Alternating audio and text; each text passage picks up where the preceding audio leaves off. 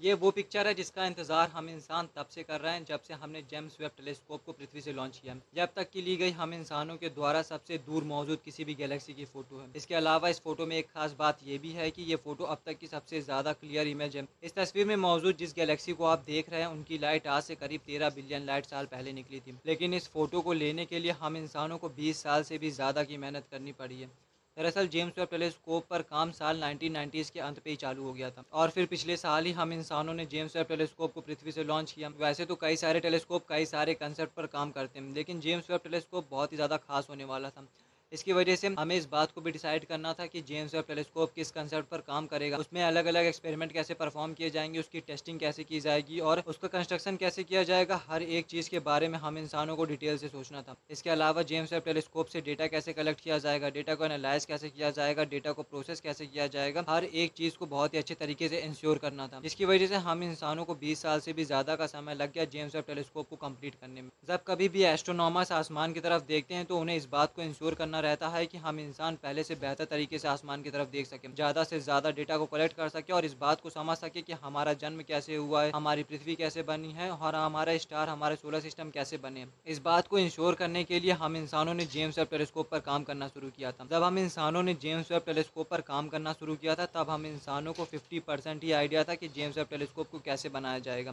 समय के साथ हम इंसानों ने इस बात को इंश्योर किया कि जेम्स वेब टेलीस्कोप पर नई टेक्नोलॉजीज़ कैसे काम करेगी? मॉडर्न टेक्नोलॉजी का इस्तेमाल हो जेम्स वेब टेलीस्कोप पर और जेम्स वेब टेलीस्कोप बिल्कुल परफेक्ट काम करे। और जब हम इंसानों के पास जेम्स वेब टेलीस्कोप की पहली इमेज मिल चुकी है, तब हम इंसान ये बिल्कुल कह सकते हैं कि हम इंसानों ने इम्पॉसिबल को पॉसिबल करके दिखाया है। इन फ़ोटोज़ की मदद से हम इंसान कल को ये भी समझ सकते हैं कि नए हैबिटेबल प्लानट्स कहाँ पर बन सकते हैं। नए हैबिटेबल प्लानट कैसे दिखेंगे, उनका एटमोसफियर कैसा और हमारे यूनिवर्स का जन्म कैसे हुआ था, हर एक बात को हम अच्छे तरीके से समझ सकते हैं। जेम्स वेब टेलीस्कोप को एक टाइम मशीन की तरह माना जा सकता है। जहाँ जेम्स वेब टेलीस्कोप की मदद से हम इस बात को समझ सकते हैं कि हमारा यूनिवर्स कैसे बना रहा होगा। हमारा यूनिवर्स काम कैसे करता है?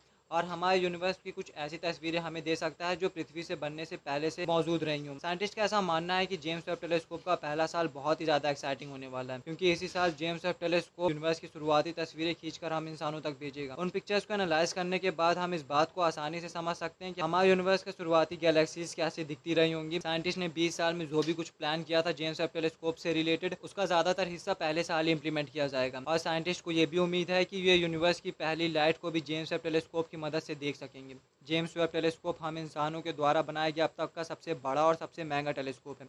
हमें उम्मीद है कि ये टेलीस्कोप कुछ ऐसी डिस्कवरीज करके देगा जिसको देखने के बाद हम कह सकें कि ये सचमुच बहुत ही ज़्यादा इनक्रेडिबल और माइंड ब्लोइंग है। बिग बैंग एक्सप्लोजन आज से करीब 13.8 बिलियन साल पहले हुआ था। हबल स्पेस टेलीस्कोप की मदद से हम 13 बिलियन साल तक तो पीछे देख सकते हैं, लेकिन उससे पीछे जाने के लिए हम इंसानों के पास ऐसी कोई भी टेक्नोलॉजी अवेलेबल नहीं थी। जिसकी वजह से एक बड़ा सवाल ये उठ रहा था कि उन शुरुआती ज़ीरो बिलियन साल में क्या हुआ होगा? हमारी गैलेक्सीज कैसे बनी रही होंगी? हमारे ब्लैक होल्स कैसे बने रहे होंगे? और ये अभी भी एक बड़ा सवाल था कि हमारे यूनिवर्स में ऐसा क्या हुआ था जिसकी वजह से आज हम इंसान पृथ्वी पर रहते हैं। लेकिन हमें उम्मीद है कि जेम्स वेब स्पेस टेलीस्कोप की मदद से हम इस बात को भी समझ सकेंगे कि शुरुआती 0.8 बिलियन साल में क्या हुआ था। अब क्योंकि हमें शुरुआत की 0.8 बिलियन साल के बारे में कोई भी आइडिया नहीं है, इसलिए उसे डार्क एज कहा जाता है, यानी कि एक ऐसा टाइम पीरियड जिसके बारे में हम इंसानों को कोई भी आइडिया नहीं है। और ये वही टाइम था जिस समय यूनिवर्स में नई गैलेक्सीज बन रही थी।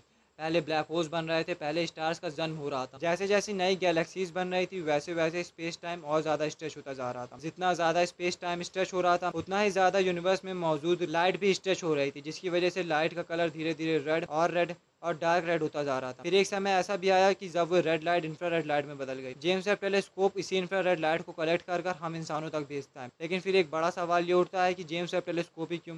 पृथ्वी पर भी तो कई सारे टेलीस्कोप मौजूद हैं तो ऐसा क्या खास है कि James Webb telescope infrared light को कलेक्ट कर लेता है। वहीं पृथ्वी पर मौजूद क्लासिक टेलीस्कोप इंफ्रारेड लाइट को कलेक्ट नहीं कर पाते हैं। तो दरअसल क्लासिक टेलीस्कोप की बात करें तो वे लगातार किसी न किसी फॉर्म में इंफ्रारेड लाइट रिलीज़ करते रहते हैं, क्योंकि उनमें लगातार सनलाइट पड़ती रहती है, जिसकी वजह से वे गर्म होते रहते हैं और लगातार हीट रिलीज़ करते रहते हैं। वहीं जब हम जेम्स वेब टेलीस्कोप के बारे में बात करते हैं तो जेम्स वेब टेलीस्कोप एक इंफ्रारेड टेलीस्कोप है। इंफ्रारेड टेलीस्कोप को आप ऐसे समझ सकते हैं कि उसमें एक खास बटन रहती है, जिसकी मदद से हम इंफ्रारेड टेलीस्कोप को बहुत ज़्यादा ठंडा कर सकते हैं। इतना ठंडा कि उसका temperature temperature minus three hundred degree Fahrenheit तक चला जाता है, जिसकी वजह से होता यह है कि टेलीस्कोप से निकलने वाली इंफ्रारेड वेव बहुत कम हो जाती है, जिसकी वजह से टेलीस्कोप स्पेस से आने वाली इंफ्रारेड वेव पर फोकस कर सकता है और उसे कलेक्ट कर सकता है। जेम्स वेब टेलीस्कोप पर लगी जॉइंट सन सील्ड को खास इसलिए डिज़ाइन किया गया है ताकि वे मिरर्स और टेलीस्कोप दोनों को ठंडा रख सके। जेम्स वेब टेलीस्कोप इतना ज़्यादा ताकतवर है कि अगर कोई मक्खी चाँद पर भी उड़ रही होगी तो वे उसकी भी इंफ्रारेड वेव्स को कैप्चर कर सकता है। कायत पैरिस जो की जेम्स वेब टेलीस्कोप के कमिश्निंग मैनेजर थे, उनका कहना है की शुरुआती दिनों में उन्हें और उनकी टीम को कोई भी आइडिया नहीं था कि वे कैसे और किस तरह की टेक्नोलॉजी का यूज़ करके जेम्स वेब टेलीस्कोप को कंप्लीट करेंगे। लेकिन समय के साथ कई तरह की टेक्नोलॉजीज़ के साथ एक्सपेरिमेंट करने के बाद उनकी और उनकी टीम ने ये करके दिखाया और आज जेम्स वेब टेलीस्कोप हम इंसानों के सामने जेम्स वेब टेलीस्कोप पर लगा मिरर का साइज़ 6.5 मीटर है, जो कि टेलीस्कोप की सोल की तरह है और बिना सोल के वे जेम्स वेब टेलीस्कोप पूरी तरह से बेकार हो जाएगा, यानी कि अगर हम जेम्स वेब टेलीस्कोप से मिरर को बाहर कर लेते हैं तो जेम्स वेब टेलीस्कोप किसी भी काम का नहीं रह जाएगा। मिरर के हर एक सेगमेंट में एक्चुएटर्स का इस्तेमाल किया गया जो कि समय समय पर अपनी पोजीशन और मिरर की पोजीशन को चेंज कर सकते हैं और वे इस बात को भी इंश्योर करते हैं कि सारे मिरर्स एक साथ जुड़े रहें। ये अठारह मिरर अलग अलग डायरेक्शन में एक साथ पॉइंट आउट कर सकते हैं। और ये अठारह मिरर एक सेकेंडरी मिरर पर फोकस करते हैं। हर एक प्राइमरी मिरर बहुत ही ज़्यादा कॉम्प्लिकेटेड होता है। जिसमें हर एक मिरर में सात एक्चुएटर्स लगे होते हैं। जिस सात में से छह एक्चुएटर्स मूव कर सकते हैं और छह एक्चुएटर्स मदद करते हैं मिरर को ताकि वे आगे पीछे हो सके, ऊपर नीचे हो सके। इसके अलावा एक्चुएटर्स की मदद से मिरर छह डिग्री तक रोटेट कर सकते मिरर्स को खास बहुत ही ज़्यादा स्मूथ तरीके से बनाया गया है। इसलिए पॉलिसिंग करते समय इस बात का ध्यान रखा गया है कि पॉलिसिंग की वजह से इमेज की क्वालिटी ना खराब हो जाए। जेम्स टेलीस्कोप किसी भी टेलीस्कोप के कंपैरिजन में पास्ट में बहुत बेहतर तरीके से देख सकता है और हो सकता है कि जेम्स वेब टेलीस्कोप की मदद से हम कुछ ऐसे सवालों के जवाब मिल जाएँ जो कि हम इंसानों ने कभी सोचे भी ना और हो सकता है कि जेम्स वेब टेलीस्कोप हम यूनिवर्स को जिस तरीके से देखते हैं